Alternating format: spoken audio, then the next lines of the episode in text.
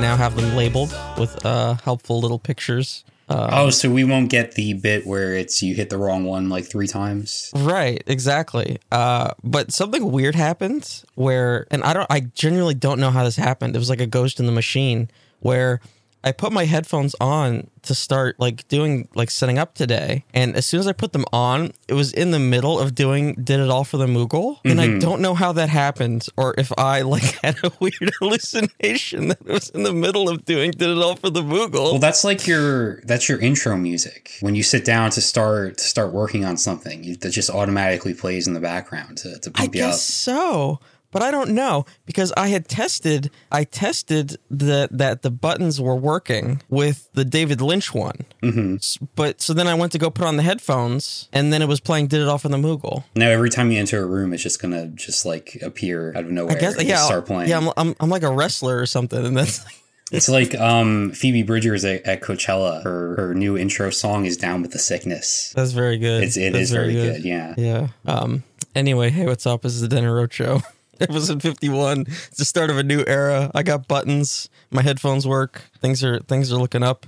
I was gonna. Speaking of the episode number, you ever consider doing seasons? Yeah. We technically have the ability to do so. I could split it into seasons. I don't know what it looks like on the user end, but I technically can do seasons, if we want to consider this the start of season 2 or whatever. Yeah, I mean, I don't really know what purpose it would serve, but I thought, because some podcasts do that, right? They split up into seasons. Although usually they either are covering a certain topic for a season, then they switch over to something else, or they take a break, right? But we would just be doing the same thing that we always do, so. Right, yeah. So I could check the box. It says season 2. I could do, if you wanted to. I could try. I don't know if it's gonna change anything. I'm gonna have to see. But yeah, I wonder if there's stats for, I guess it depends. There's all sorts of variables, but whether having multiple seasons or just having never ending, episode numbers, whether that changes listenership, whether one's better than the other. Right. I have no idea. Cause it might be intimidating if somebody sees there's 400 episodes of something. It's yeah. Well, why would I start at episode, 682? Exactly. Even though I think this is a show where you can just listen to any of the fucking episodes. Yeah, because on the other hand, it's do I have to listen to season 1 in order to understand season 2? Right. So yeah, we don't really have a narrative through line that you have to keep up with, I would say. So yeah, that is a possibility. Did you see this? So you didn't see this USFL shit? No. Okay. So. There's the USFL spring football. I don't really know the circumstances around the league. This isn't the Vince McMahon league, is it? No, that's the XFL, which is apparently still happening. It's coming someday. It's not money laundering. It's definitely going to happen. Are there is that the one with 8 teams? I don't know how many teams there are, to be honest with you. I really don't. I don't know any of the players. I don't really know the circumstances. I know that they're all being played in, I think it's Georgia or something. I'm getting a lot of this info from my dad because my dad has decided to watch this because. Do we think this league is more or less racist than the NFL? Well, I think this story might. I don't know. Okay. I don't know. I think this is going to be they're trying to be this league where it's no, we're doing real football, we're gonna. What does that even mean? This is work. You got to put the work in and you got to put the work out, that kind of bullshit. Where as, they just say as, a lot as of, if the other professional football players don't work out, what does that even? Right, but just that kind of bullshit, that football talk where they just kind of keep saying football and hard nosed. Nonsense. Is this sort of the equivalent of what we were talking about the other week with hockey and how people have this old fashioned mindset where they just want to see fights and stuff and just Yeah, I think so. Yeah. So the one thing, because I sat and watched maybe 5 minutes of gameplay that my dad had on. And so all the games are being played in one stadium, and calling it a stadium is being very generous. It looks like a high school field. And I don't know if they sold if they're selling tickets or if the attendance was just really embarrassing because it was the stands were empty, completely empty. So they might just not be selling tickets. which seems probably like a bad move for revenue. And so they've decided to mic up literally everyone on the field. Interesting. And then also place mics like on the sidelines. So you're hearing everything, like absolutely everything, like the crunch of the pads and all this shit. And so whenever there was a play going on, I thought somebody was popping bubble wrap like by a microphone before I knew that everybody was mic'd up, because it's just a chaotic mess of noise. So what they're doing is they have everybody mic'd up, but they don't have a producer saying like, okay, we should have like this guy's mic turned on right now. Like there's nobody directing like what should be heard and what shouldn't be heard, depending on what might be interesting at a given moment. So it's literally everything is turned on all the time. So what we know so far, no fans, no producers. Yeah. Okay. And so it just sounds like a zoo. Mm-hmm. And so you could also hear the play calling, which might be kind of interesting. But then you could also hear players talking on the sidelines, and you don't know the context for what anything that they're saying. And so it just kind of sounds like crazy people like talking on the street. Like this guy was just like, oh, get out of his face, man. Leave him alone. You don't even like just walk away. Like all this kinds of shit. Like it's not like people were fighting, mm-hmm. but like the camera is not like focused on what was going on there. So like it just sounded like you're out on the street and like you just hear people talk. Like it was like the noise of a city. Like it was chaos. I couldn't. Is this like it was like system overload? Is this ESPN? I think it was like CBS or some shit. Okay. Or it's like being simulcast. I think it's like on like multiple networks at once or something. And so there's a handful of teams. And one of the teams is the Pittsburgh Maulers. Oh. And they made headlines before they had played a game. That's never good. No, it's not. Because they cut a player, and it turns out he was like going to be their star, I think, running back. Okay. So they don't like consider him cut. They considered him fired, which is an interesting dichotomy for sports. And the reasoning was because he wanted to eat pizza instead of chicken salad. I mean, I feel like 9 out of 10 people are making that choice. You would think. So they cut running back Davion Smith. This was after their 17-3 loss in the USFL opener. And so they also, the problem was that the league released sort of a Hard Knocks-esque documentary about like the opening bit of this league. And so this part was covered in the documentary. So his firing is on tape, mm-hmm. And we've got the clip. Oh, no. Which, so like, before we even play it, this mm-hmm. itself, having this part of the documentary seems a bit unprofessional, no? It's not a very good look. Yeah, like, it's what? It's not a very good look. Firing somebody on camera? Yeah, and you generally don't need the visual for this. It's literally the coach and maybe the general manager and then also some other guy in a hoodie. I can't tell if he's a player or maybe another coach talking to the player about the quote-unquote incident where he didn't want to eat chicken salad for dinner. Okay. So that's the setup. John Peterson, personnel director. What's up, man? Hi, Coach. Good morning, man. Well, he crossed the line, so we had to deal with it. This is very difficult for me as a head coach, my first time, but we have a business. Okay, this is business, and you're a businessman. We all are, because that's the nature of the beast right now. But when I first talked to you guys on March 22nd, I had a handbook, and I covered some items that were very important to me. Line 46 addresses that. Any disrespect of football or members, staff, USFL, hotel, etc., would not be tolerated. And it's been brought to my attention that has occurred with you. So unfortunately, hear me out, unfortunately, the cost of doing business, I'm going to have to let you go. Okay? I didn't think I did anything or said anything disrespectful. I can tell you what happened exactly. It's not important right now. Right. It's not important. I don't know. It's already happened. Right. It's already happened.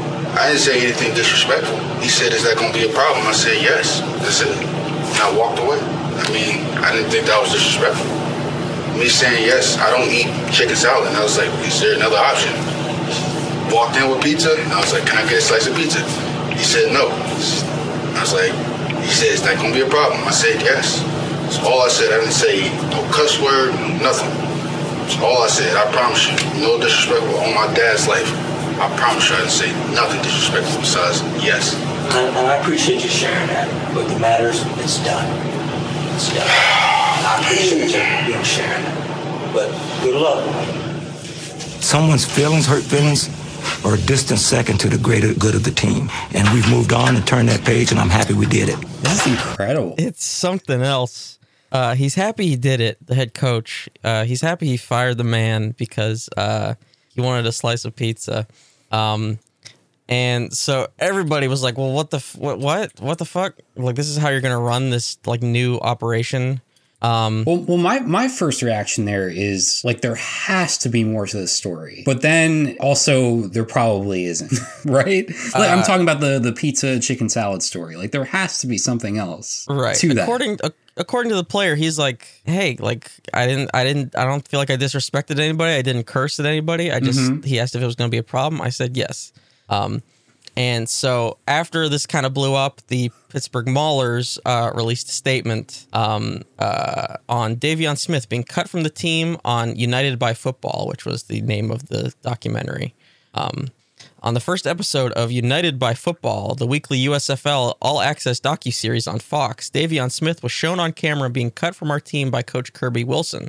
The show captures hundreds of hours of film with the intent of providing transparency to fans, but unfortunately, much of the context was left out in this moment. Smith had violated 3 team rules in a 24-hour span, and this particular incident disrespected a cafeteria worker, which wasn't captured on camera. Smith has subsequently reached out directly to Coach Wilson to apologize and asked to be reinstated to the Maulers roster, which is an interesting way to end the statement. So they have hundreds of hours of footage, but not the most crucial footage, which is the actual incident here. Not the incident or the other two infractions, team violations, or talking about the other two team infractions that he committed. Right. And instead only showed footage of him being fired over the pizza thing. And you know what? If that's what you're choosing to show, then that is what the public is going to judge you based off of. Right. So yeah, absolute joke of an organization here. Yeah. And as it turns out, the Pittsburgh Maulers are also very bad in this. I don't even know what you would call this league. Amateur football. I don't know what it. I would call it real football. It's the realest football. But so in the 5 minutes of gameplay I was watching, the commentators were like, yeah, the Maulers don't really have much of a running game. Wait, was Davion Smith the running back? Yes. And also they had zero passing game because they had already swapped out their quarterback. And this was in the second quarter I was watching. And the guy that they swapped in was like 1 for 6. Ooh. So that's like New York Jets numbers there. Yeah, so they're not very good. Is it possible that the Maulers have a chicken salad sponsorship of some sort? You know, maybe. Yeah, I just don't get the whole. So like the whole team had to eat chicken salad. I don't know what the deal is. It's just so bizarre. These are life lessons. They have nothing to do with football. You're trying to teach people how to respect other people, no matter how you see or view them. Yet immediately reached back out, apologized, committed to trying to be a better man, better person from the incident. But we have already moved on. Yeah, it's so it was so strange, the interaction too, because it's like you're not even letting this guy sort of tell his side of the story here. You're just like, it's over. We've already made our decision, and there's nothing you can say to change it. Right. This was almost like some kind of like you know, like a prison thing where it's like you got to go in there first day, beat up the toughest guy. That old, you know, cliche where it's like, okay, where it's like we have to fire somebody immediately to show that we mean business. And it turned out like the first time somebody had quote unquote slipped up was over some kind of food related, like trumped up charges. And so they cut him. for this to show that, like, just show the rest of the team that they were, you know, they meant business, but it makes them look like a joke. Mm-hmm. Okay. Yeah. So that's the USFL. I do have another little deep dive that I wanted to get into here. And you might not have seen this story. So there is a romance author that is currently on trial for murdering her husband. Mm-hmm. Happens from time to time. Yeah. So Nancy Crampton Brophy is a romance author who allegedly murdered her husband in 2018.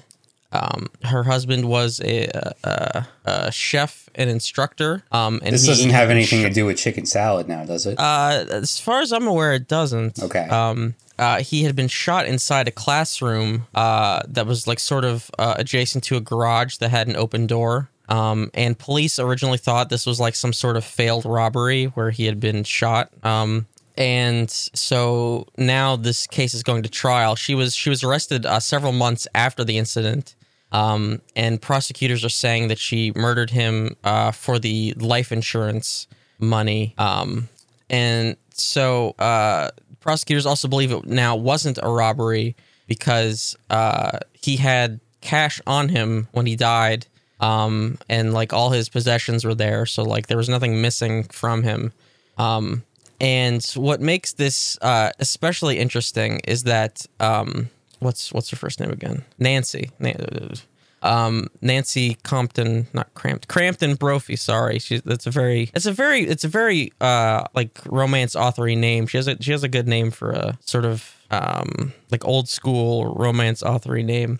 I'll take your word for that. Yeah, she had purchased a ghost gun assembly kit, and from what I understand, she was unable to actually assemble it herself because she didn't have the technical know-how. Well, what is a ghost gun? So this is apparently parts to a gun that you can purchase like either online or like at a gun show and assemble yourself. And the defense is claiming that she had purchased it as research. And I think it's considered a ghost gun because it's like it's harder to trace because it's like you're buying the disparate parts of a gun and then assembling it yourself. Oh, I see. It sounds like that didn't work in this particular case. No. So because she also bought another gun at a gun show, and the prosecution is saying that she swapped out a different part in that gun, which she then used in the murder in order to make it harder to trace, like forensically trace the, like the bullet, you know? Mm-hmm. So like she replaced the barrel of this 9mm gun and, with the ghost parts, in order to make it harder to trace. Mm-hmm. And what's interesting is that Crampton Brophy wrote an essay a number of years back entitled "How to Murder Your Husband." Oh. Which I have here. Okay, of course. Are we going to have a reading? We are. This was not easy to find, though it was linked in the article. I couldn't access it. It's from an archive, but I couldn't access it without turning on a VPN, which is quite interesting. Like it wouldn't resolve properly because of the old SSL certificate that the site was using. So I had to turn on a VPN in order to get access to this archive. Also, it's now used as evidence in a criminal case. So I suppose so, because this was originally published on a WordPress site called C. Jane Publish with a subtitled heading here, Friends Embarking on a Creative Journey. And so, yeah, this is How to Murder Your Husband by Nancy Brophy. As a romantic suspense writer, I spend a lot of time thinking about murder and, consequently, about police procedure. After all, if the murder is supposed to set me free, I certainly don't want to spend any time in jail. And let me say clearly for the record, I don't like jumpsuits and orange isn't my color. Motives. 1. Financial, and in parentheses, this is big. Divorce is expensive, and do you really want to split your possessions? Or if you married for money, aren't you entitled to all of it? The drawback is the police aren't stupid. They are looking at you first, so you have to be organized, ruthless, and very clever. Husbands have disappeared from cruise ships before. Why not yours? 2. Lying, cheating bastard. Deception of any sort. This is a crime of passion. In anger, you bash his head in or stab him with a kitchen knife. Most of the time, there is a trail that leads directly to you. Each type of murder leaves clues. A crime of passion does not look like a stranger was involved, and who is left to clean the blood from your carpeting. 3. Fell in love with someone else. Usually financial is also involved here. Let's say your church frowns on divorce. You need to be a widow so you won't fall out of favor with your religion. At this point, I should mention that it helps if you aren't too burdened by the 10 Commandments. 4. Abuser. This one is tough. Anyone can claim abuse. Okay, all right. What is abuse? To a teenager, it might look different than to a spouse. As a motivation, this reason usually comes up after you've been arrested. Not a lot of abused wives dial 911 upon burning down the house with their husband in it. 5. It's your profession.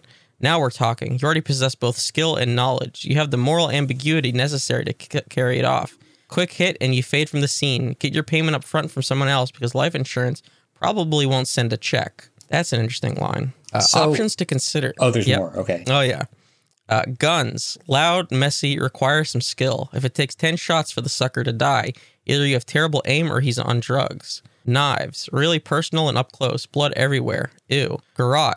How much upper body strength does it require to strangle a person? Random heavy piece of equipment. Usually this involves hitting someone hard with the baseball bat or the pipe wrench you just happen to have in your hand.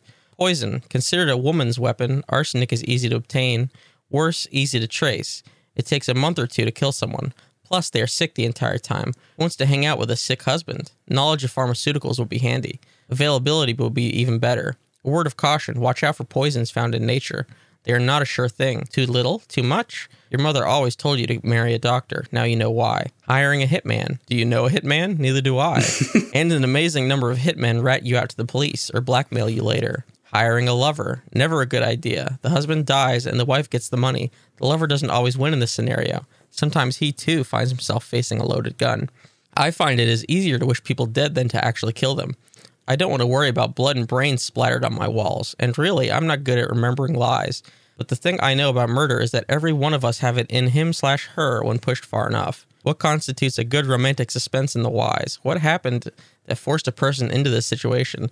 How will they justify this action? By the way, he needed killing is not a legal defense. Can they keep a secret? A confidence whispered in the dark is no longer a secret. What if killing didn't produce the right results? Would they do it again? Could they do it again? What if they liked it? Whoa, there's an idea for a new story. The investigator's like, you know, interrogating this person.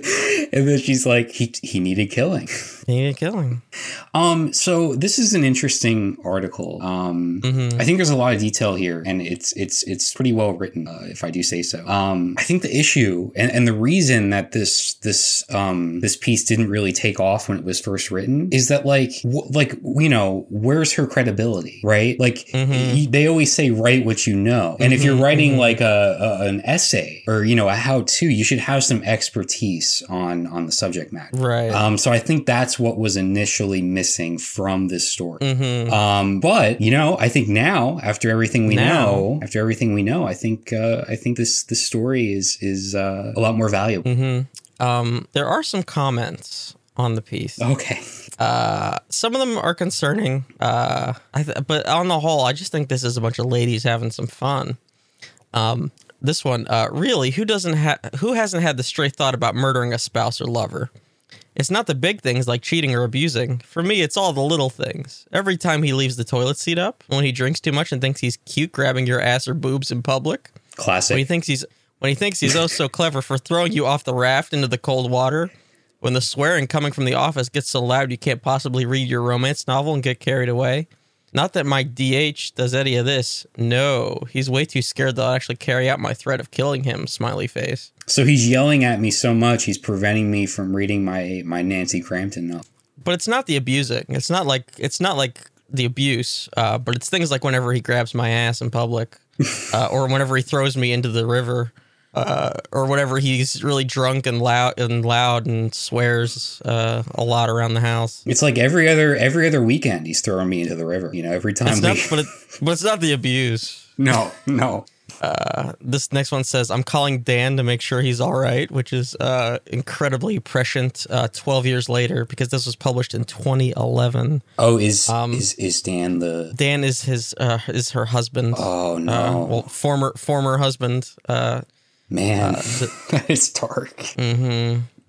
This one, I love the picture of the woman with the knife behind her back. I always thought I'd be a knife girl.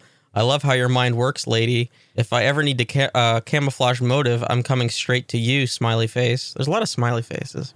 Oh my gosh, Nancy, I just love your mind. You're so wickedly ornery. I think this should be your next book, smiley face. I mean, I like that this comment section is a safe space, you know? Mm-hmm, mm-hmm. Just a way to get your ideas out there and sort of have some camaraderie with your fellow peers. You know, it's about building a community, you know?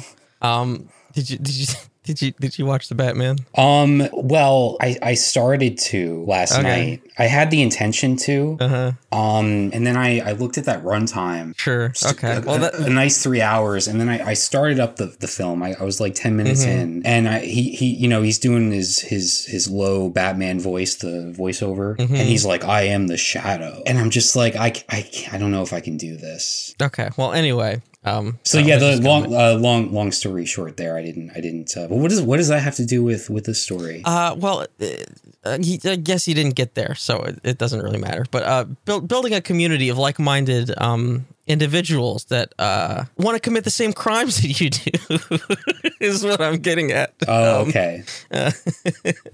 And then this last comment here, a few years back, I was reading a book about poisons, and then I had a book called How to Murder Your Mother-in-Law, which was fiction, by the way. My husband walked on eggshells for months afterwards. LOL. I love writing a mystery where I get to virtually kill my enemies. And then it's a :D kind of face. Just a bunch of ladies having fun, shooting the shit, shooting their husbands. It's a good time. Do you think the prospect of jail time might make this a little bit difficult, but do you think we should expect a sequel essay from I think it depends on if she gets paper in prison. If they give her paper. Yeah, because it seems like she did it just based on the fact that she did this shit with guns and the life insurance thing. That's like that's the biggest giveaway is the life insurance thing. So does purchasing life insurance actually put yourself more at risk? I think so. So they apparently were having some money problems. They only had a few $1,000 like in their shared bank accounts. Her writing career had stalled in recent years, I think there was something about they were potentially losing their house, so they seemed to be having some money problems, and she was going to where's the thing about how much she was going to gain with the life insurance. Let's see, where'd it go? I think it was something like 700,000. Yeah, so then that's probably worth it. And at the same time, like, as a writer, like, your search history is always going to look pretty fucked up. Like, there's always the cliche of, like, writers always looking up, like, does acid actually, destroy a body? Like, things like that. Can you imagine the search history of Otessa Moshfegh? Yeah, exactly. Like, all the research. So, yeah, but it's like how many authors are actually buying gun parts and then swapping out the barrels of, functioning pistols. Well, she's a hands-on learner, she needs the sort of, she needs to do a real deep dive into her subject matter. Yeah, I just like how the defense is like, well, she bought it, but she didn't have the technical know-how to assemble the gun. But then she was able to swap out the barrel and the other gun. And she'd also written a step-by-step essay on how to commit murder. So, seems like she's going away for a little bit. 27 years of marriage. Just like that. Oh, damn. I think we have a movie to talk about. We do have a movie to talk about, but before that, did you have anything to say about The Batman? Because I don't think it's going to happen for me. So you might as well just like speak freely if you want to talk about it. Sure. Let me just quickly hit a button. That's beautiful cinema. Fantastic. Yeah, I thought it was pretty good. I enjoyed the Pattinson Batman. Pattinson. Interpretation. Pattinson, yeah. Which is better, Pattinson or Batman? I think they both kind of blow, to be honest. Oh, all right. Well, we can move on. Continue. I do think the length was a bit of an issue. Mm-hmm. I feel like a lot that could have been trimmed from it. But I did enjoy this interpretation of the sort of and this adaptation. It was kind of an adaptation of Long Halloween-ish / Year Zero, like starting like the beginning of Year Zero. I did get the Long Halloween from watching the first 15 minutes. Yeah, they kind of do it. They just kind of just the fact that it starts on Halloween. Mm-hmm. It was just kind of a good way to, like, the movie is more of a crime thriller than most other Batman movies have been, like even the Nolan stuff, which I appreciated. And you just the way that you could see, like, the crime element operating in this city, like the way all these different characters and factions are interacting. So is this more like Detective Comics rather than like mainline Batman? Yeah, I would say so. Even though Detective Comics, I guess in the last, 15 years has always been more Bat Family stuff. Oh, that is true. Yeah. Like actual detective stuff. Mm-hmm. But I do know what you mean. I also just appreciated how it shows like the complete uselessness and stupidity of the police. Yeah. Especially in a world where you have a serial killer that's just leaving riddles for the Batman. Like, it's like, what the fuck are the police going to do? And then especially whenever they're corrupt as shit. So yeah, I appreciated a lot of that. I feel like it sort of trails off at the end. Like it kind of comes away as like it shows that these systems are busted and wrong. But then it sort of does the superhero thing where it's like it throughout it shows like the Riddler like has such a great point. Like his motive is so strong as a villain. But then it's like, oh no, that's too far. And so then we need to put our faith back into the institutions anyway. Mm-hmm. Which I have a problem with. Like it's not a proper solution. And so I would be very curious to see where another one goes. Yeah, that's about it. I really appreciated how they sort of approach the like white terror aspect of it, though. That I thought that was handled really well, and how these like fringe communities can just develop online, like basically under everybody's nose. So it's sounds like it's tuned into what like domestic terrorism looks like in America currently, right? Mm-hmm. Yeah. So I thought that was handled pretty well. That's cool. I just think that it's solutions to anything or not. Like this was very much not a superhero movie until the last 15 minutes where it turns into a superhero movie, which was kind of a bummer. Because that just undermines everything they had built up to that point, doesn't it? Yeah. And it's not a superhero movie in the way where it's like rah-rah, save the day, but it's just more like, well, we have to put our faith back into these same institutions that caused all this in the first place. Right. So that is what I just mostly have a problem with. Yeah, that's sort of like the mentality of like, well, this stuff is broken, but it's the best we've got. So why not look, why look to change it? That's the mentality that really gets in the way of like in the real world of like any actual change, right? Right. Yeah. And like, some of the best Batman stories were like Cataclysm and 0 Year kind of touched on this a little bit, but like Cataclysm, where Gotham is shut off from the world completely and the city is fucking destroyed and there are no institutions left. The police don't exist anymore. The government doesn't exist anymore. And the city is carved up into a bunch of gangland territories.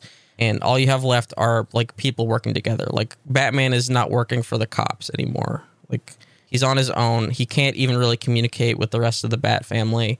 And you just have to do like small scale operations in order to work with people, like in general. And like those are some of the best Batman stories. And if they had, like, maybe you can get that in, like, the way they set up the ending of this, but I don't really see that happening, like, especially, like, in the closing, like, sort of narration. It's like, well, the National Guard's coming. It's like, that's not, mm-hmm. That's not going to help. That's not going to help. No. That's not going to help. Although you describing Cataclysm makes me want to read Cataclysm. Sounds good. Cataclysm is so good. It's long, but it's like, it's so good. Mm-hmm. So yeah, I have some problems with it, just like philosophically, but I did enjoy it for the most part. And it was also, like, on a technical level, just also nice to watch an action-oriented movie where the sound was balanced properly. Oh, that's good, yeah. Yeah, where it's like, oh, hey, I could actually hear the dialogue over explosions and shit. Mm-hmm. And the explosions are not, like, louder than, like, literally everything else. Like, it was actually balanced properly. It's like, we know you're watching this at home on your TV, but we've still mixed it for a movie theater anyway. Yeah. So, I really appreciated that. I did not have to constantly grab my remote and put the volume up and down depending on what was going on in the scene. That's what was I found so funny about. I haven't seen Tenet, the latest Christopher Nolan. He's the worst with that shit. Yeah, because it's so funny because he had that whole crusade about how this movie needs to be seen in theaters, right? Back when the pandemic mm-hmm. first was beginning, and then when it finally did come out, there were people complaining that they couldn't understand the dialogue at all in the theater. So that was the same thing with The Dark Knight, which is why they did the bizarre Bane voice. Mm-hmm. It was so you could hear it over everything. Mm-hmm. So yeah, Nolan does not know how to do sound, like, for an actual, like, person in the audience. Like, maybe it works for him, like, he can hear shit. Yeah, but it does not work for the average person. It's so bizarre. Mm-hmm. But yeah, anyway, I think it's worth a watch, but I do think they could have easily chopped out. I don't know. I think I'm at a point with, like, Marvel and DC where I'm like, I'm losing, like, interest in all of it. Oh yeah, me too. I did not, rush to see this, but I was like, oh, hey, it's finally accessible. Yeah. I mean, you've read a lot more Batman than I have. Yeah. Yeah, the only thing I can think of that I'm somewhat interested in that's coming out is the Miss Marvel TV series. And that's mainly because it takes place in New Jersey. Mm. But outside of that, like, I've kind of had enough. Yeah. But yeah, so we do have a movie for this week. As advertised, we're talking about The Souvenir Part 2. If you missed it, we had a conversation about The Souvenir last week. A movie that I love very much, and you kind of struggled with. Mm-hmm.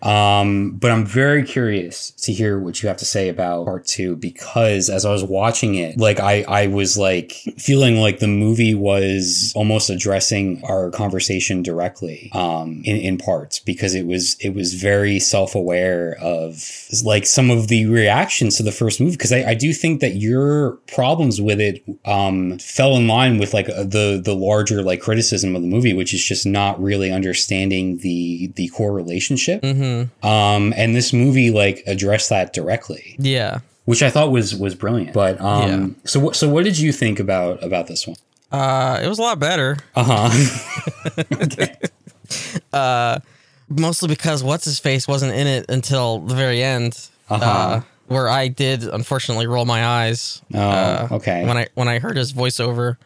But that I was like, oh god! But that like, that whole sequence was something else, though. That sort of like surreal dream / theater thing that was going on. Yeah, almost reminded me in parts of, like, Lynch. Yeah, I did want to avoid the comparison. No, but it's right there. And, like, I don't know, like, there was something to that. I just thought it was so good. But anyway, so yeah, what did you think about this, like, as a whole? Yeah, I did appreciate the fact that it addressed, like, head on, although without providing any answers, which was basically the point. Like how this relationship didn't make any sense, and, like, what was in it for her. And, sort of the things that we talked about last week, because there are some characters, like the characters that are meant to be playing the two in her adaptation within the movie. Mm-hmm. Okay, wait. So I have to explain it then, because okay. Yeah, there's a couple. There's like 3 different layers to this film. All right. So this in this movie, The character is making a movie that is basically The Souvenir Part 1. Mm-hmm. Okay. So, yeah. So, and then the other layer there is that the main character of this film is based on the actual director of the movie. Of the movie. Yeah. Yeah. So in the movie that she's making, the actors that are playing her and the boyfriends are like, well, I don't get it. Like, what were you feeling? Like, what was this mm-hmm. relationship? Like, what was the dynamic? Like, it doesn't make sense.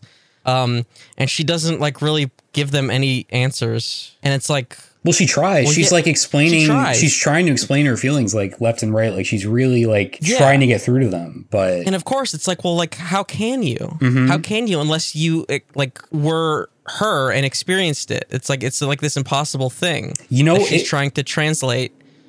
You know, it was such a cool detail about that is, so when they're trying to figure out casting, right. And, the filmmaker, her other peer that ends up playing herself, like she's not an actor. She's just another like student filmmaker, but Julie decides to have her play the lead, because, she comes to Julie with this person. She's like, I saw this guy act on stage a couple weeks ago, and I don't know how to describe it, but there was something special about his performance, and I don't really know how to put it into words, but I think he's perfect for this role. And doesn't that just like speak directly to her, like her inability to describe what she loved about Anthony, right? So it's like in that moment she decided that this person needs to play the lead alongside of him, because that's like exact, like that mirrors her own relationship with Anthony, right?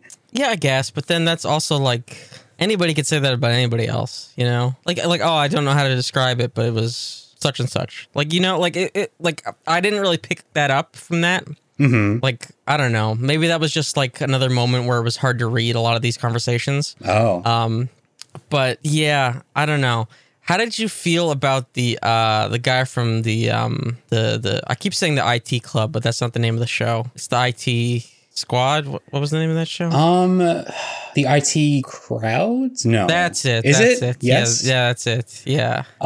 Yeah, so he was in the first movie. And he's in the second. And he's even more insufferable and pretentious this time around. However, as much as you want to like roll your eyes at that character, the final thing that he said to her was like, because he just talks in a way that's like so like, how would you describe the way that he talks?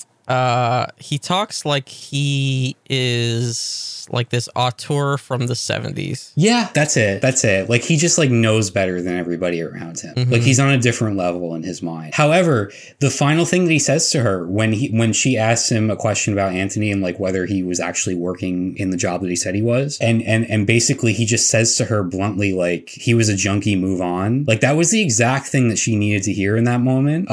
Which like everything that this character said up until that point was just like purposely insufferable, but he was like the one person that could just tell it to her straight in that moment, and I thought that was really smart. Yeah. Why? What were you gonna say about that character? Well, it was just kind of like his only purpose was as a plot device. Weirdly, like he's like the only character that is there as a plot device. That's true. Yeah, because he's the one that tells her to make a memorial, which makes her make the film. Mm-hmm. Other than that, he's just kind of there as like this.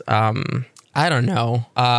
Like, dichotomy of what a filmmaker could be, like this egotistical like comparison to what a filmmaker could become, I guess. Yeah, and I guess he also like plays into the horrors that you can experience at film school, right? Yeah. And the sort of like personalities that you could be dealing with there. But yeah, no, you're right. He definitely is the closest thing to like a plot device for sure. It was just weird. In the first one, I had no idea that he was a filmmaker. Did you like pick that up at all? I didn't know. No, I knew that he was like an artist in some regard. But I didn't like. Is he also a student at the same school that she goes to? I didn't think so, because they were like interviewing him like about the project or whatever. Yeah, that was all kind of unclear to me why she was like working on his project to begin with. I don't think she was. I think she was just kind of hanging out. Oh, she was just like giving her opinion. She was watching the edit of it and giving her opinion. Yeah. That was the extent of it. Okay. Yeah. Because that other girl, the other girl she was with was like interviewing him about it. And then he's like, oh, I can't do this right now. He was like being like the diva thing. Right. So like, he's like, he was like in the industry or whatever. Yeah. Because when we first saw him, we knew him through Anthony, right? Because he's friends with him. And I that's really all we knew. Yeah. So it was just weird that he was also a filmmaker, and like that was never addressed whenever she was in film school. It's true. Mm-hmm. It was just kind of weird. But then it's like, well, how did everybody know this dude that just bummed around? Because that other guy that she meets that is also being interviewed, that actor, also knew him. Well, no, I think everybody at her school knew him through her, or at least knew about him. And so I think that was also the case with this guy, because he was also involved with like their projects and stuff. So I was just assuming that everybody kind of knew him through her because they had been in a relationship for the better part of like a year, right? I thought she was like keeping him hidden though, because he was like... I don't know. A mess. Because there was the scene in the first movie where she was telling that friend of hers, like, where he was like, hey, like, what's been your deal for a while? Like, you haven't been coming to school. Mm-hmm. And he had no idea. And like, he was like the closest to her, and he had like no idea about him. Well, did he have no idea about him or his problems, right? Because that's something that he was trying to hide from everybody. It seemed like he had no idea, because she's like, I've been in a bad relationship for a year or whatever. Oh, okay. Yeah, so that's a little bit. That's all a little bit. The sort of like acquaintances and how everybody knows each other. It's a little bit unclear. Yeah, it's true. It was just like, yeah, like, how does everybody know this fucking dude? I didn't understand it. Yeah. I almost died in like during her film, the sequence where she's wearing the mask of him. Mm-hmm. I was like, oh my God, look at that fucking dude. Mm-hmm. Like, this was the guy. You're the sad tragedy in face, like he's melting. Mm-hmm. It's like, this was the guy. Like, really? Yeah. So it sounds like you still haven't bought in. At all. Like, no, because she doesn't provide any answers, and that's whatever. It's like, I still don't get it. And maybe that's the point, is that you're not going to get it. But it's like, I just hated that guy. Okay. Because he was so nothing. There was nothing to him. Yeah. So there was nothing to latch on to. That's tough, because when it comes to what I think is the best thing about this movie, which is it's sort of like examination of like the grieving process, and just like, you know, her attempts to like work through that and like still be productive and move forward, essentially, because that's what this movie is about, really. It's about her like the immediate aftermath of his death, and her mourning him and just like grappling with that, and then also trying to move forward and like incorporating it into her art and everything, right? But I guess if you're still hung up on his whole thing and why she loved him to begin with, and that all would probably fall flat too. Yeah, it's like the movie calls him like charming and manipulative, and I didn't see that at all. Where was the charm? Where was any of it? It was just this fucking guy. Mm-hmm. Like the manipulative thing, fine. That's like, you know, she was enthralled by him for whatever reason, and he did things to fuck up her life. I totally got that. But like, he was so nothing. He was empty. There was no charisma there. I just didn't understand it. I feel the same way that her mom did, where she's like asking her mom, she's like, how'd you feel when he died? And her mom like has nothing to say. Yeah, she was basically just like, I felt for you. Yeah, I felt bad for you. Yeah. Because you loved him. And she's like, oh, how'd you feel when you met him? It's like, you liked him. And I was like, yeah. And then she's like, well, did you like him because I liked him? She's like, well, yeah. Like, what am I going to say? Like, because he was nothing. He was this sad sack, this weirdo. And then he happened to be on drugs. Like, it was like it was just a separate, it was like, you know, that stupid duster. I can't get over that duster. I mean, I was looking on Letterboxd. I think one of the top like Letterboxd reviews of this movie was like acknowledging that the criticism, everything you're talking about, and then they were like, well, but also it just is like that sometimes for a person. I get that. No, I get that. Yeah. That's what this movie is supposed to be showing, is that it didn't matter what other people understood or can't understand about the relationship. It's like, it happened. Right. That was what she felt anyway. Yeah. Even if other people couldn't see it or still can't see it. So I think this achieves what the first one couldn't, which was, even though I can't understand why she felt that way about this fucking slug of a man. Yeah. I can still understand her process, her struggle, her grief, and what she's doing now to get past it. Yeah, like the way this whole... In a way that I couldn't in the first one. Yeah, exactly. The way this whole movie's constructed, I thought was so brilliant. Because, like, you do have that sort of second... You have the movie within a movie, which I know you said that you... is another thing you don't like. But you have that, and it's, like, so purposeful because it is exploring that sort of disconnect. Because you have the actors trying to understand her thoughts and feelings and her inability to get through. And then it's also her just working through everything with art, right? Which is like so much of what this pair of movies is about. I don't know. I love the whole thing. Like I just thought it was so good. And then the scenes with the therapist, I wish there was more of that actually. Cause there were a couple of really, really great scenes with her therapist that were so short, but they were like so, like raw and just like insightful for what they were. And then of course you have that I love the final, I guess we talked about this last week. There were almost two final shots in the first Souvenir, but here you have this final scene where it gets back to that like meta aspect of this and like the story within a story, and then also the sort of like autobiographical nature of it, where it's like this house party celebrating like an accomplishment that Julie has done, like something like wrapped on a film or whatever. And she's got like her friends over, and it's sort of like it's almost like I just thought it was her birthday. Oh, was it her birthday? Okay. Yeah, because they said something about turning 30. Oh, there we go. Yeah, so it was her birthday, and it was sort of like a bookend, right? Because the first Souvenir started out with a very similar type of like get together where she met Bozo. Yeah, that is where she met him. Yeah. But then the camera sort of like zooms out and you're on a soundstage and it's a set and there's a film crew, and that whole like get together is happening inside of the same like set that we saw Julie's film being filmed on. So that I thought that was such a great final scene. Yeah, it worked. You're going to hate me because Evangelion did it first. Oh, did it? Yeah. Well, I mean, that just tells you because I never finished that whole thing. So, no, that's cool. I mean, that's, that's a classic, right? So, yeah. It's certainly not the first thing to do this type of storytelling. Yeah, I know. I'm sure Evangelion didn't actually do it first, but I'm just saying, yeah, Evangelion did it.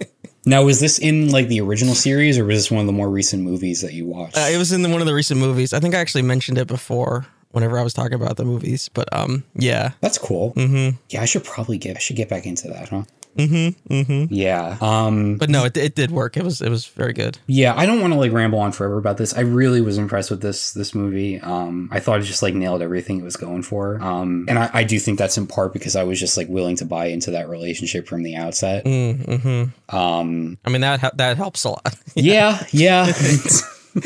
Although I'll like buy into a lot of shit in films. That just doesn't seem to be a problem for me. But except apparently Robert Pattinson's Batman voice. No, it wasn't even that. Like it's just I know. I'm just joking.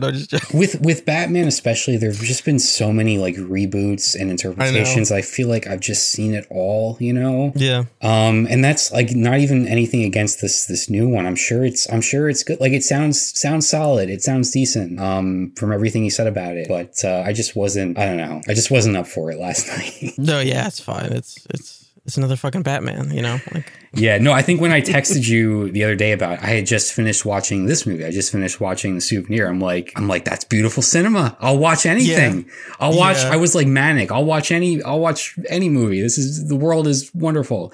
No, but, yeah, I don't want to go on forever. I did really, really like this one. So yeah, unless you have anything else to add, that's The Souvenir, our two week discussion. If anybody's listening to this and they haven't seen these movies, I imagine it's incomprehensible to listen to this, which I apologize for, but I think we did an okay job of plot. Yeah. I mean, this one's just complicated because there's, movies within movies within movies. It's true. So. Yeah. But that's not our fault. Well, it is, because I mean, we do have control over which movies we choose to talk about. Well, yeah, but I mean... Which, speaking of, you in the notes here, you have a choice for next week? I do. I'm excited. Yeah, because it was a couple weeks back you said that, the selections that you want to have for this segment... You'd like them to be sort of topical and maybe have something going for them, whether it's like maybe a new release or just maybe talking about something relevant. And so I came across something, and maybe you've heard of this one, maybe you haven't. It's called The Scary of 61st. I have not heard of this. Okay. It's a horror movie. It's available on Shudder, but it's probably also on VOD. Perfect. I have Shudder. Okay, good. And it's written and directed by one of the co-hosts of the Red Scare podcast. I don't know if you're familiar with that. It's sort of it started out as a leftist kind of thing, like sort of like the Chapo, whatever, and like that kind of thing. But then they've kind of gone off the rails from that. I don't know what they're up to now. I never really listened to it, but anyway.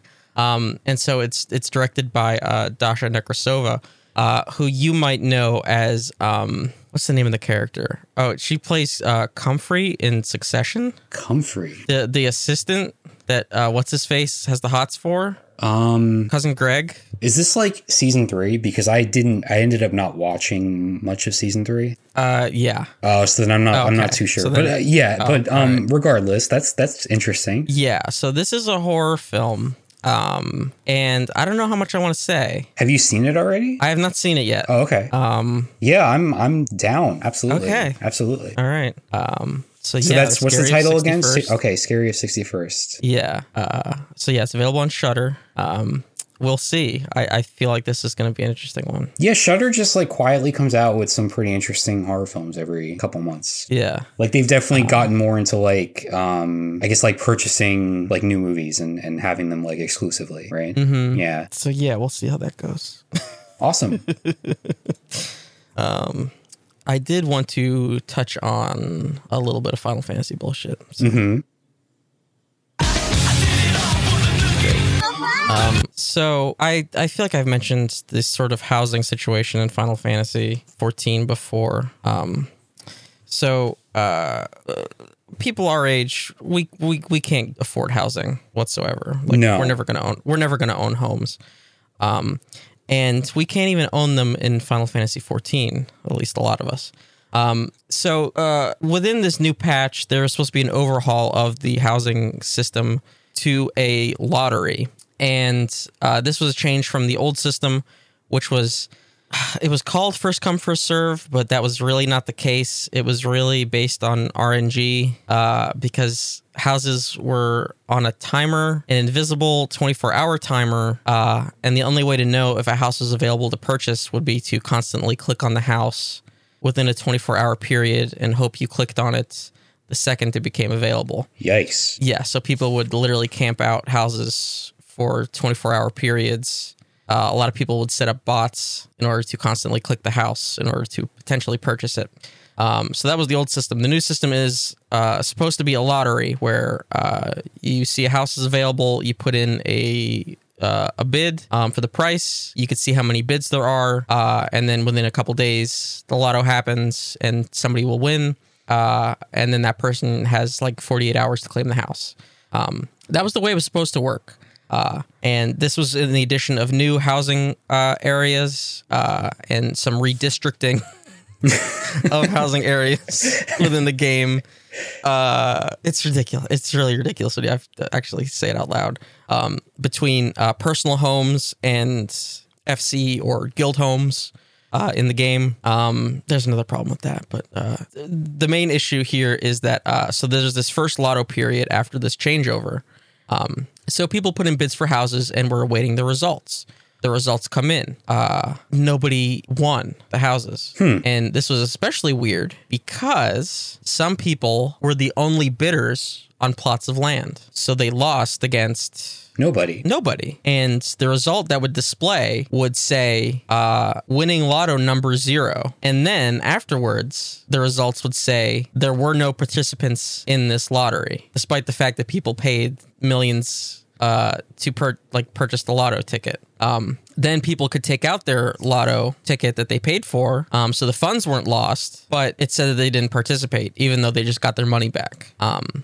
So this quickly led to speculation that there was a bug that Square Enix had accidentally included a ticket zero into all the results, like all the, like the table of the dice roll of the lotto, basically. Mm-hmm. And so if you were the only one that bid on a house, you had a 50-50 shot of getting that house against an imaginary number zero. This was the theory that people were going with because everybody was losing to number zero. I mean, is this not just like a system that just doesn't work properly? Like it was, so we had no information. Yeah. So this is the first time this system was supposed to happen. Right. But this was the current theory was that, oh God, they actually included the number zero in the lotto. And so the results are fucked. So because the number zeros are winning instead of an actual person.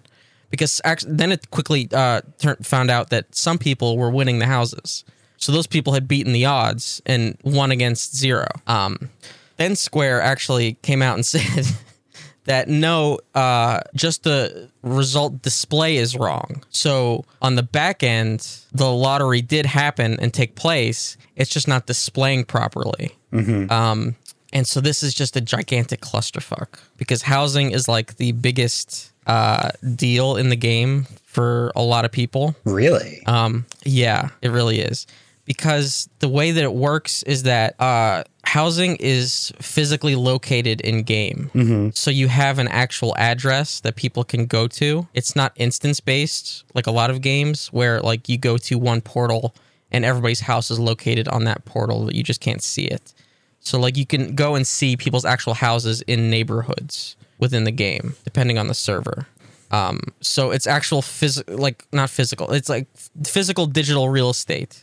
So there are limited spots. Is this the metaverse? This is the metaverse. It actually exists. MMOs have been doing this shit for 30 years. Yeah. So people care very deeply about the housing because most people don't have a house. There is actually there's limited housing in the game.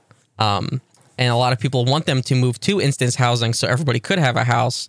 Other people say no, they like the appeal of being able to see their neighbors' houses converge in physical locations in the game, blah, blah, blah, blah, blah. Houselessness is just, it's necessary to show that people need to work harder. This is the thing, is that... in the game, there's basically nothing to do with your money except for save up for a house. Mm-hmm. Like, that's basically all you do with money. But the fact that the houses are limited makes it very difficult for people to do that. It's pretty screwed up, but it is the way it is. Yeah, no, I was referring to why homelessness is a thing in the U.S. Yeah. It's designed specifically to just motivate people. Homelessness does not have to be a thing. It can be solved very easily. Not whatsoever. Yeah. And well, like as dumb as it is, like it could be solved in this game very easily too. Mm-hmm. If they did instance housing and then it's unlimited, right? But technically there already is instance housing. There are apartments, which are, you get an instance room, right? And then you could also have rooms in an FC house, which are basically just apartments that exist in the FC house. So there are other options, but of course everybody wants a house. Mm-hmm. So people already didn't like the old system. A lot of people didn't want the lotto system in the first place. They thought that they had more control over it if they stood at the placard for 24 hours. Oh my God. Clicking on it. To be able to get their house. They didn't like the randomness. They didn't like the randomness of the lotto. And so now the issue is that they're now working through the log results of the lotto and trying to implement them. They're like posting updates every couple of days of like their progress on fixing the error. Mm-hmm. And they're begging people that actually have one to claim their houses. Otherwise, they have the potential to lose them whenever they implement the results of the lottos. But yeah, it's a clusterfuck because people that thought they lost pulled their money out of the bids because it's like, oh, well, I fucking lost, so I want my money back. Yeah. So they need to figure out what they're going to do, if they're just going to yank money out of people's pockets or what's going to happen there. But they said they're not going to do a reroll and they're not going to roll back the servers in any way whatsoever. The good thing is that they said that the housing servers that contain all this information are separate from the regular game servers. So this won't impact the game. in like the main game in any way, especially because the Ultimate Raid is coming on Tuesday, and if they had to do anything to the Ultimate Raid because of housing, there would be an even bigger riot. But as somebody that does have a house in game, I got very lucky that I played during a down period of the game, and there was just a house sitting there that I could just click on and buy and not have to wait a 24-hour period. I think this is fucking hilarious. I mean, I think there's a very practical solution to this whole problem, which is landlords. No, but yeah, it sounds like a mess. But they should have it fixed up, right, in the near future. Yeah, they're gonna fix it. But it's just they fuck up the housing thing like so much. This is like the biggest fuck up the game has had in a long time. And I just think I find it really funny. Yeah, because you're coming from a place of privilege where you are, you have a place to live. Yeah. Mm-hmm. Just seeing everybody freak out. And I'm here in my, like, I have a small house. Okay. I'm not like, I don't have a mansion. All right. I'm fine with my small little house. You have what you need. I do. Nothing more. I don't. Yeah. But yeah, just the way that they fucked it up. And if they would have actually, like, if it would have happened the way that people originally thought, where they included the number 0 in the rolls, that would have been the fucking most hilarious thing ever to fuck up that badly. It's still bad that this made it to the live game in the first place. Like, I don't know how it got through. Yeah, right. Like, this is the first implementation of this system. But now the problem is that now that it's going to function, like, and people know it's going to function, the next lotto period. So now the lotto is closed, even though there are houses available, because it's not fixed yet. So now whenever it's open again, there's going to be an entire mad rush for the next wave. The other problem is that they did this. The period was open. The first lotto period was open on a weekend. So this was on Saturday. So it was a clusterfuck. Peak time on a weekend. It was nuts. The other issue is that they've, like I said, they redistrict neighborhoods, which is a fucking crazy thing to say. Those conservatives are at it again. Yeah. They redistrict neighborhoods to where there are now 18 FC, you know, that's the guilds, FC wards to 6 personal wards. Wards are neighborhoods, basically. And this is a problem because there are more personal people looking for homes than FCs are looking for homes. There's demand for both. But Square's logic here kind of makes sense because they see FCs as a way for more people to have access to housing. Right, so more people can have access to an FC house than one person owning one home does. Especially because an FC house has more utility, and an FC house lets you have a personal room in it, like just like an apartment does. Right. So I think their logic is that if we give more FC housing, then more people will have access to housing in general than personal homes. But as it stands now, there are just FC wards that are completely empty because there's not the demand for those houses that there are for personal ones. We'll see if that changes. I don't think it will. The problem is that they retroactively changed this because before wards were mixed, so you can have an FC house next to a personal house. Now that's not the case. Now they're separated. And so things are all kind of fucked up there. But that's a whole nother can of worms. Do you think this is now the flagship podcast for the housing market in Final Fantasy XIV? Maybe there's a whole black market of house trading because you can basically trade FC houses because you can change ownership of an FC.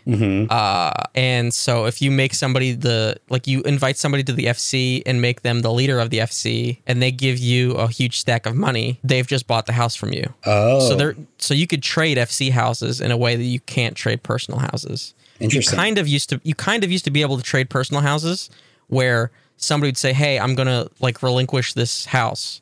And somebody would say, "All right, I'll give you however much for it." And so then they would agree on a time that house would become available. And so that person would kind of get first dibs. Like, it wouldn't be guaranteed that they would even get the house, but they would get first dibs to try to get the house just based on the stupid 24-hour timer. And then does that person not pay you until after the house is like... No. Oh, they have to pay up front. Mm-hmm. That's risky. Mm-hmm. So yeah, there's a whole black market for trading. Now with the lotto, personal houses, I don't think you could trade personal houses. FC houses, you could still trade because you could promote people. But now there's a 30-day restriction on like promoting people to FCs, I think. So now people are doing is they are trading cash like weekly to get around the restriction. So like they're doing like down payments. Mm-hmm. It's fucking nuts. And you can't convert an FC house to a personal house. But anyway. Was there more to the Moogle this week, or was it just the housing? No, just the housing. I thought that was just crazy enough to talk about. Yeah, it's like a game within a game. Mm-hmm. Mm-hmm. Yeah. And a lot of people want to do it because they throw a ton of housing decoration items at you that you can't use unless you have a house. Like, is this Final Fantasy or Animal Crossing? It's similar to Animal Crossing in that way, and it's similar to like The Sims, you know, like the house decorating and shit like that. It sounds cool. So it is, and that's why a lot of people want to do it. Especially because you own like a piece of the game in that way. So would you be a fan of instanced housing that lets everybody participate? Honestly, I think it like, and this is gonna sound like I have a bias because I do have a house, but honestly, I don't care that I have a house or not. Like, I think it's kind of lame, like instance housing. Because I've played other MMOs that have it. Like, give it to somebody who actually would appreciate it. That's not what I meant by I don't care that I have a house. Oh. I mean that like I don't. I don't care that I have a house in relation to instance or non. Oh, right, yeah. Like I've played MMOs that have instance housing. Like RuneScape has instance housing. Guild Wars has instance housing. And it's just kind of lame because like everybody goes to the same exact thing, and then they have to like teleport into their house, and it's just like, okay. Like in 14, you can go to a neighborhood and see like everybody's like outside, like the way they've decorated their house. That's pretty cool. Yeah, there's something to that. Yeah. It's just unfortunate that it's so limited. Right. Ideally, everybody would be able to get one, but like there are just too many players. If there was a way to make more instance neighborhoods, maybe smaller scale, in a way that would maybe alleviate it. Mm-hmm. Or if people are maybe given the option to have an instance house instead. You can sort of have both going. Yeah. Does that just increase the demand for non-instance housing? I don't know. So yeah, ideally everybody would be able to have a house, right? Like it's a game. You should be able to play it. This should be the platform that you run on in the next Final Fantasy election. Yeah. And so the other thing is that there's a new feature coming out called Island Sanctuary, and we still don't know a whole lot about it, but it's... I mean, that's not Animal Crossing, I don't know what is. Exactly. So what we think of it is supposed to be some kind of Animal Crossing / Harvest Moon style gameplay, and they're still mum on details about it, but it's supposed to be... they originally build it as a location where you can have all your minions, which are just your little pets that you collect, can just run around freely, because normally you can only have one out at a time. So they can all just run around. You can see all the things that you've collected, and so there's supposed to be like some like casual activities. And so a lot of people are hoping, and we still don't know, and it's supposed to be coming out this expansion after it was delayed from last expansion, to like alleviate some of that, you know, housing demand if people have their Island Sanctuary, because this is a feature that would be open to everyone. Mm-hmm. This will be instanced. This will alleviate some housing demand because they've said it's not a replacement for housing, but it'll have some form of decorating in some capacity. So whether that you can actually use the same housing items or something else, they've still been light on details, and it's actually really frustrating because we really don't know what this gameplay is going to be.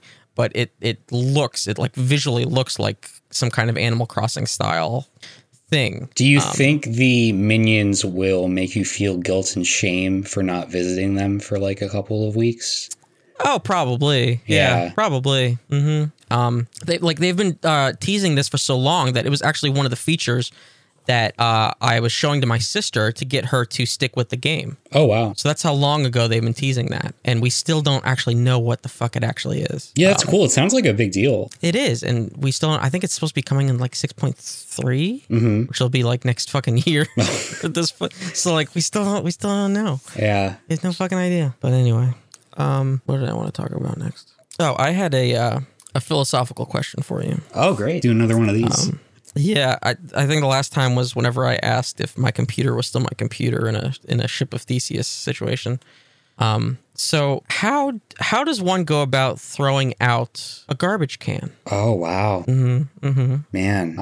Yeah, that's a tough one. I don't know if you can. I mean, the thing is, like, you'd have to put it inside of another type of garbage container. But at that point, is it a garbage can or is it just garbage? That's what I'm saying. Yeah. Do you have an answer? I don't think I do. That's why I'm posing the quandary. Well, I mean, we've got movies within movies today. We've got garbage cans within garbage cans. So I think we found Joanna Hogg's next film.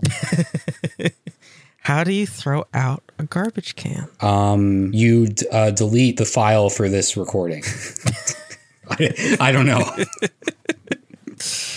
Now that's interesting. Do you recycle a garbage can? Ideally, because it is plastic typically, right? So you want to be the responsible citizen of the world. We're recording this on Earth Day, by the way. Are we? Yeah, which is funny if you think about it. Like, Earth Day is a thing made up by the species that is destroying the planet. Well, you know, I consider every day to be Earth Day. Oh, okay. I don't have a boo sound. I don't have a boo. Boo. I just think it's funny because it's like, yeah, we are celebrating this day that we made up about the thing that we're actively destroying. Yeah. When you think of it that way, it's kind of bleak. But. Damn. But Google has like a fun little header where you can see like the snow caps 20 years ago versus today. Oh, that's not depressing. No. Oh, shit. So yeah, I don't know what to do about my trash can.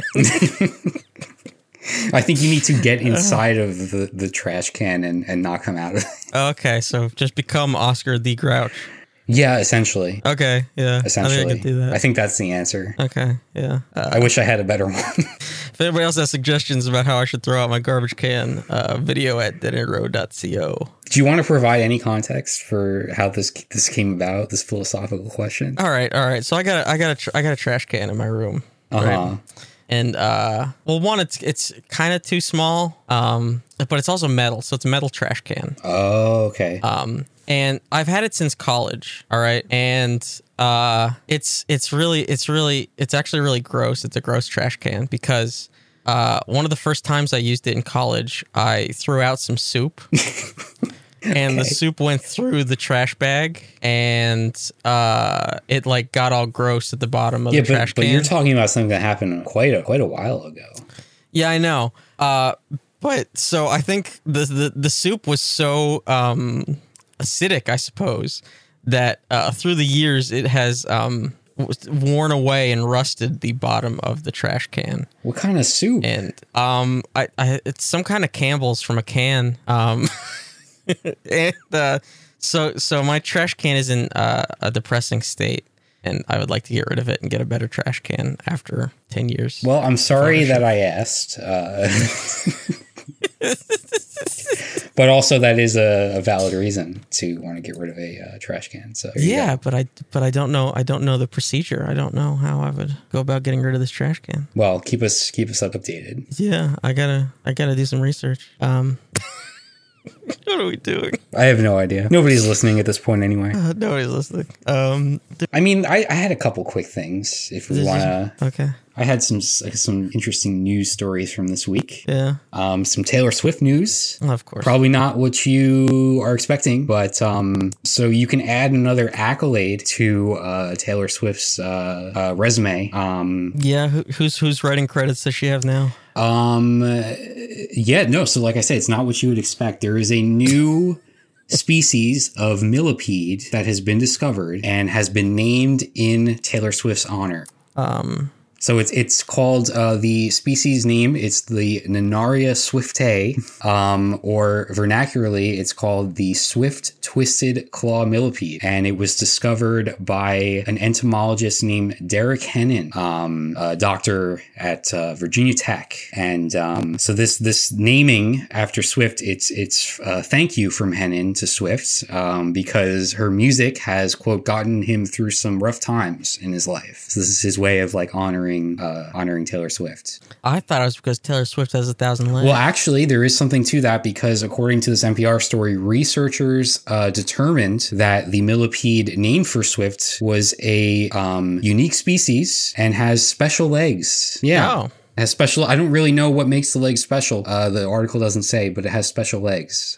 So is it? Are they clawed? Is that the? Well, thing? I mean, you know, Taylor Swift has some long legs, you might say. Yeah. Huh. So I don't know if that means that the millipede shares the sort of length of legs. I'm not sure where I'm even going with this at this point, but just, you know, an interesting story came up. Got a new. Now how do you where do you think this ranks among Taylor Swift's like lifetime accomplishments? Like, you have Grammy wins, right? You have, you know, being top 10 artists on Spotify. You have, you know, Netflix films, documentaries, and then you have the millipede. It's probably...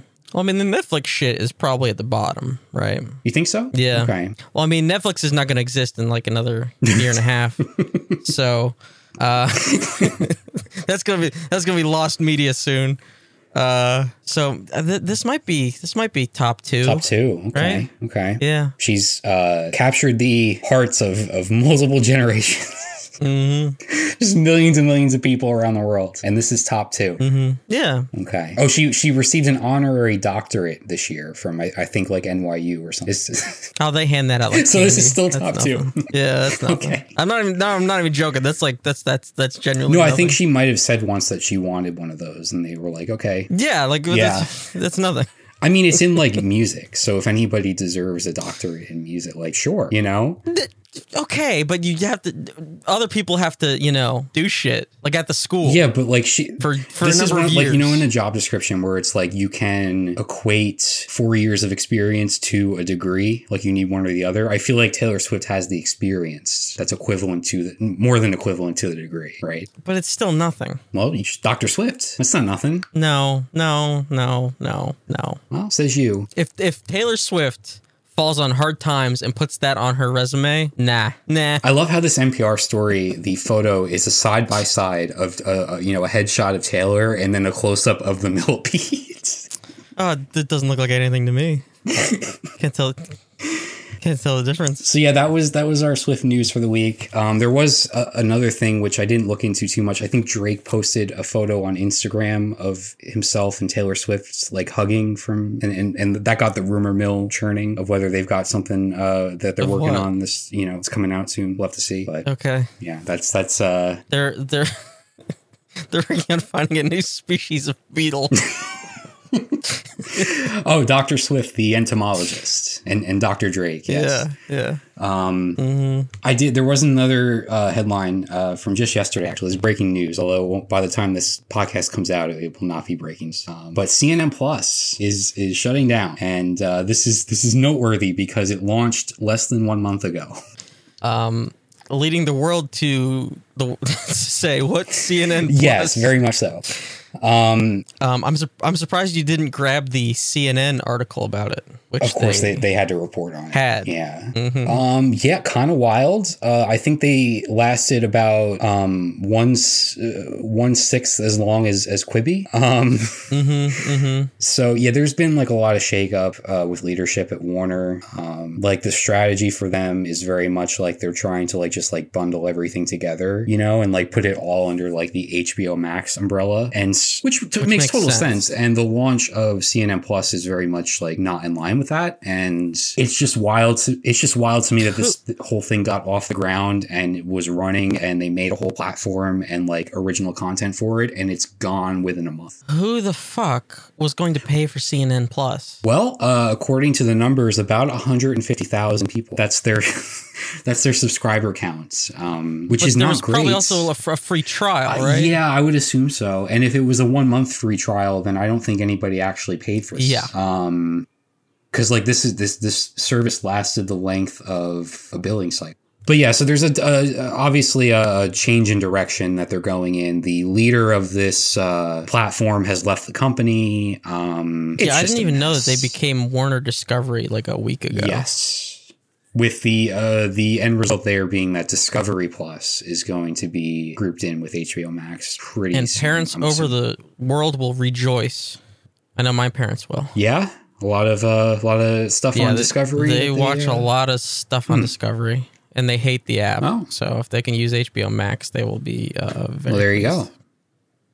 Go. Yeah, so there wasn't much beyond that. I was kind of shocked to see this. The quick turnaround of this whole thing. Because there are like shows lined up. And I'm assuming a lot of those will not just like die out entirely. I'm sure they'll transfer some stuff over to like HBO and stuff. But obviously people are getting laid off, which the thing I saw sucks. Said that they're going to have like they could apply for openings throughout. Right, CNN. Which essentially means that there's still quite a few layoffs happening. Uh-huh. Yeah, so that's that. The other thing I wanted to mention was Coachella. I watched some of the Coachella live streams last weekend. Yeah, I gotta say, like, up until this past weekend, I've never had like FOMO when it comes to like big music festivals or anything. But I was kind of like sad watching this because I actually wanted to. It would be a cool thing to do. Oh, you couldn't pay me really to go to that? Yeah, no way. I mean, obviously, it's, you know, massive amount of people, but like from what I saw, like the sets, like the performances and stuff, like it's very well produced. They like I watched fucked up the sound on the main stage. Wait, did they? Yeah, I didn't know that. Because what I watched on Friday night, I watched Phoebe Bridgers, which is great. And then the next night I watched Japanese Breakfast. Did you see that one? Because I texted you about it. Yeah. That was very good. And then on Sunday, I watched a few things. I watched Ravina, who put out her debut album earlier this year, which is really good. Highly recommend. I watched The Regrets, who put out a new album last week. Really? Yeah. See, I didn't like the one before it. Their debut, I just listened to like nonstop for like a year after it came out. I love it so much. And then their second album was sort of like this like concept album. It was basically like a love story type thing. And it just, I don't know. You have to be like in the right mindset for it. I wasn't that into it. But this new one, I like. It's kind of like generic pop good. For me. Really? Which is not what I wanted from them. Yeah. I mean, I feel like it's inevitable that bands sort of steer in that direction. Like I've seen it so many times that I almost come to expect it. But I wanted something more from them if they were going to go that direction. Like, well, it was just kind of. I mean, I feel like it's still like good lyrically, and like there's still some really catchy stuff on there. I know what you mean though. Like, yeah, I can see why. I put that album on, and it could have been anybody. Like it didn't feel like a Regrets album. It could have been. Mm-hmm. So I was just I was disappointed by that. Their performance is really good, though. I'm sure. Like Lydia Knight is such a great like front person, just like born to be the leader of the band, essentially. You know, just like captures your attention immediately for the whole time. But and then Sunday I watched Maggie Rogers, which like I don't know if like the VODs of these Coachella sets are going to be like put on YouTube. I don't know what they're going to do with them. I assume they're going to put them up eventually. But if anybody has the chance to watch the Maggie Rogers performance from Coachella, I would highly recommend it because it was incredible. She's one of those artists where, and I feel like this is pretty rare, that her voice is like 10 times better live than it is on her album. And that's like nothing against the album. It's just like it's one of those like things where like she's so much better live. Like the recordings just don't do her justice. Yeah. Have you listened to Maggie Rogers? Okay. No. So she put out her first album back in 2019, and then I saw like I follow her on TikTok, and like during the pandemic she was like doing a grad program at Harvard while also making her second album.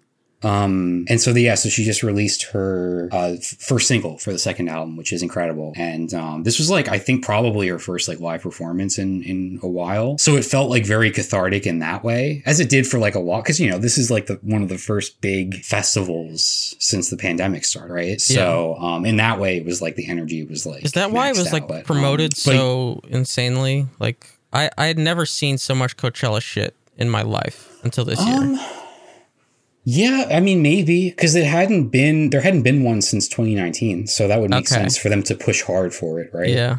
And like the live streams were great. Like they were so well produced, and like the sound quality was really good, and like the camera work was great and everything. So quite unforgiving though. Like, cause I like the audio feeds, I guess, were coming directly from the source. Right. So like there's no, like if you're not like completely on like vocally or whatever, it's going to pick that up. Like, you know what I mean? But like for somebody like Maggie Rogers, that just like elevates the whole thing, cause she's incredible. But there were a couple, like I tuned in for a couple artists where it's like, oh man, this is not doing you favors right now. But I would highly recommend that performance. It was stunning, like the energy that she brings, and then obviously just like the talent and just like her entire band is great. Yeah, I and, did like, catch the whole thing, so. After the Japanese Breakfast set, because I hadn't turned off the stream yet. I don't know if you know the Girl in Red. I listened to her album all last night. Okay, yeah, like I figured that would be something you'd be into. Yeah, I didn't watch her set though, because it was getting kind of late. Yeah, so that was pretty good. To watch yeah, and so that I have to check out the rest of her stuff. Oh yeah, you definitely should. Yeah, I think her album from last year was like her debut, and then she has like an EP or two. I could tell that like it's very much your shit, because it was just like it's very lesbian. Like yeah, you know, I don't know, like. I don't fully understand that about myself either, but that just, I don't know. It just kind of worked out that way. I don't know what to say. And I'm not sure if she is like a big Nier fan, because the Girl in Red is a character from like the Nier Drakengard series. Oh, interesting. Or maybe it's just a coincidence, but I'd be curious to know if she likes Nier. Yeah, that would be a cool reference. Yeah. But yeah, I enjoyed that set. But that was like all I saw, because it was immediately after Japanese Breakfast, and I hadn't turned off the stream yet. And, and she started with high energy, so I was like, oh, I'll check this out. Yeah, I didn't realize there's two weekends of it. So like basically everybody's just doing it all over again on this week. I think without the live streams though, which just like logistically is interesting, because everybody, I guess a lot of people live in around California, but not everybody. So I'm sure there's a lot of like accommodations and stuff. Are they planning on doing that with the Emo Fire Festival? If that's still a thing that's happening? Yeah. That's like what, September or something? I don't know. But right. Oh god, that fucking emo thing. Oh, that's right. Yeah, that was happening. That was happening just before the Japanese Breakfast. I tuned in a little bit early because the set times were lagging behind a little bit. Which is weird, because the shit was not live. Really? It was on a delay. How do you know? Like, how could you tell? Because the Japanese Breakfast, like some of the shots had a clock on like the backstage. Wow, that was in frame. But so that is strange that was happening. So it was basically these two DJs that were basically their thing must be like the emo nights at like venues where everybody just shows up to dance and shit. But this was at like a actual music festival, which I mean, I guess if you're into it, that's cool. But I didn't quite understand why. It's like, okay, so you couldn't get any of these acts. So you're going to have a dude. With and they were very self-aware, because they were both wearing T-shirts that were like, that said like, we're not supposed to be here or whatever.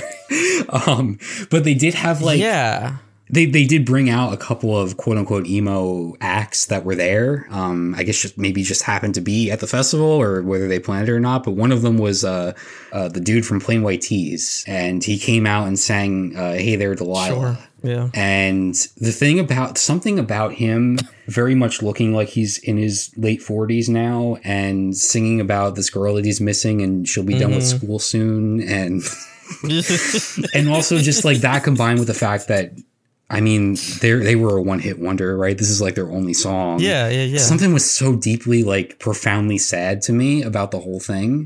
Which, like, hey, you know, who am I? Because, you know, people were into it. People were cheering them on. Like, you're performing at Coachella. Like, I don't mean to bring you down or anything, but man, there was something about it that's just, like, it's kind of depressing. And I guess that's kind of fits with it being emo night. It was so weird. It was like they were playing The Killers. And I just remember, like, emo kids didn't listen to The Killers because that was top 40. I did, though, but I wasn't an emo kid. So. Yeah, like, The Killers were super popular. So it was weird to go from The Killers to then a Taking Back Sunday song. Like, and I know Taking Back Sunday. Yeah, I was going to say, did you consider them emo? Taking Back Sunday, yes. Yeah? Yes. I don't know what the hell I was. I definitely. Taking Back Sunday had a feud with Brand New. Okay. Yeah, they were emo. Yeah, just a whole strange thing. My only guess there is that, because I know there were other DJs at Coachella, so I'm guessing and I'm hoping that that stage was exclusively DJ sets, and that if you wanted to see DJs, you would just go there. Because if they mix that in with like, if you had to sit through that or stand through that while you were waiting for like somebody to see somebody, that's kind of awful. Awful. Yeah. But actual DJs, they like remix and do shit. These guys were literally just playing the songs and just walking back and forth across the stage. Why they even had microphones is beyond me. Because they weren't singing. No. They couldn't sing. They were just there. Yeah, it was very strange. And also it was emo night and it was very much daytime. Which, like, that's just a small thing. I guess that's their brand. Yeah. Yeah. The emo night thing. Gosh. I don't know. Because I know, like, these venues, like, I sometimes look at, like, venues to see, like, their calendars, like, who's coming and stuff. I know they have, like once a month, they have... Every like bar does that, yeah. So it's, like... But then Coachella... Yeah, yeah. Did you see any of the Coachella ads that they played in between sets where it's, like, this dude in his bedroom with all of his Coachella posters, and he's, like... Oh, that... I thought it was a bit. I thought it was a sketch. I don't think it was... He was reminiscing. He's like, I've been to the last 17 Coachellas, and I like to look back at my posters and see who was low on the bill and how big they've become now. And I thought it was a sketch, but then I was like, oh my god, this. Then I was like, oh my god, this guy's serious. Because then I think he called it Coachella, and I was like, oh my god. That's why I'd never go to that shit. I don't know. I mean, honestly, like outside of emo night, there a lot of really good artists were there, and also there's this thing about it. I'd rather just go see those bands. Yeah, man. But there's something about being able to see like everybody all at once, right? Yeah, but what you got? It's also cool though because I didn't realize this about Coachella. It's just like people, like famous people, are just there, like in the crowd, and you just kind of like wander by them, and it's just like all normal. Like it should be cool, like just like see, like I don't know. There's just something about the whole like vibe. I feel like it's something I would want to go to at least. Oh, look, at least one time. Oh, that'd be amazing. No. Like that'd what are you gonna do? I wouldn't say anything. You know, but yeah, so what does it matter? I don't know. I feel like it's an experience that you should I would probably want to do like at least one time. I don't. Coachella. Yeah. I like to call it Co. You going to Co this year? I was trying to scan the posters in that dude's room to see if like I knew anybody. I saw Isley on one. I was like, wow. That's deep. I didn't know they played at Coachella, but and then because like Isley was talking about like bands rising up, I was like, yeah, Isley never made it to a top billing at a Coachella. He was very excited to see in 2005 the Black Eyed Peas were one of the openers, and he's like, yeah, and see, and look where they are now. It's like, yeah, I don't think they do anything anymore. I think they. But the thing about Coachella is it's like. Even the lower bill bands are still well established. Like there's nobody obscure. Yeah, he was talking like they're like nobody's. There's nobody obscure. It's like with the Black Eyed Peas being low billing in like 2004. Like the Regrets, for example. Like they played early in the day and they still have like a million listeners on Spotify. Like there's nobody. Yeah, you're not like there's nobody there that's like you know the local band that nobody's ever heard of. Like yeah, Japanese Breakfast is like the biggest thing in indie. You know, and she's off on a side stage. Like, yeah. Had some cool graphics to like a giant screen behind them while they were performing with some cool, like they played the song. I was not expecting them to play one of the songs off the Sable soundtrack. And they had footage from the game going on in the background. It was really cool. Yeah, Phoebe Bridgers played her new track from Conversations with Friends, and she prefaced it by being like, "Yeah, I'm going to do the one thing that everybody comes to concerts for, which is to hear new songs," which is always my thought. It's like I know you got to play them, but it's like it's always awkward because then the crowd goes silent, you like lose momentum, and I don't know, you know what I mean? Yeah. But anyway, I saw there's like a Coachella happening. I don't know, what does that mean? A festival in Ohio or something.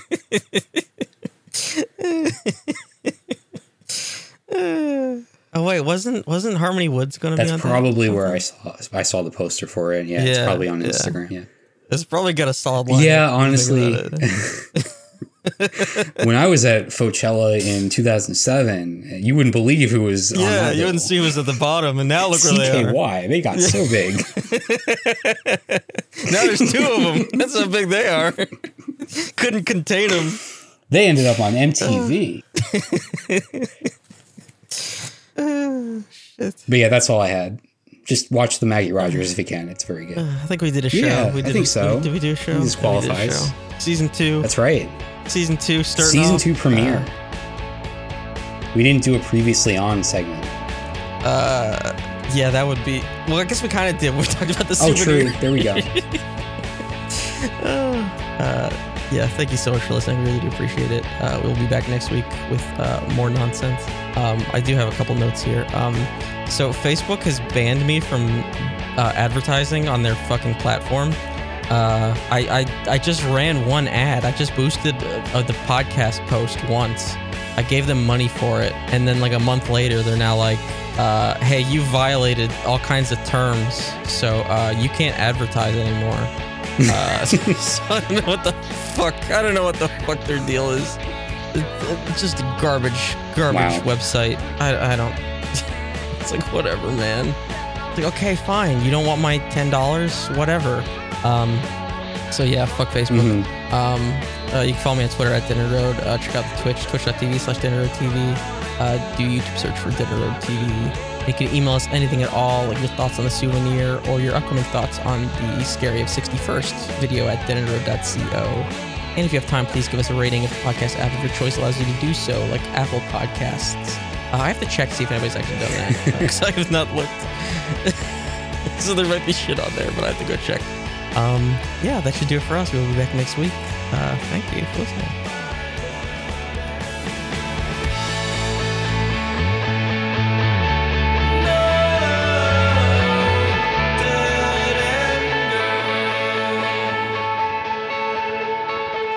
No!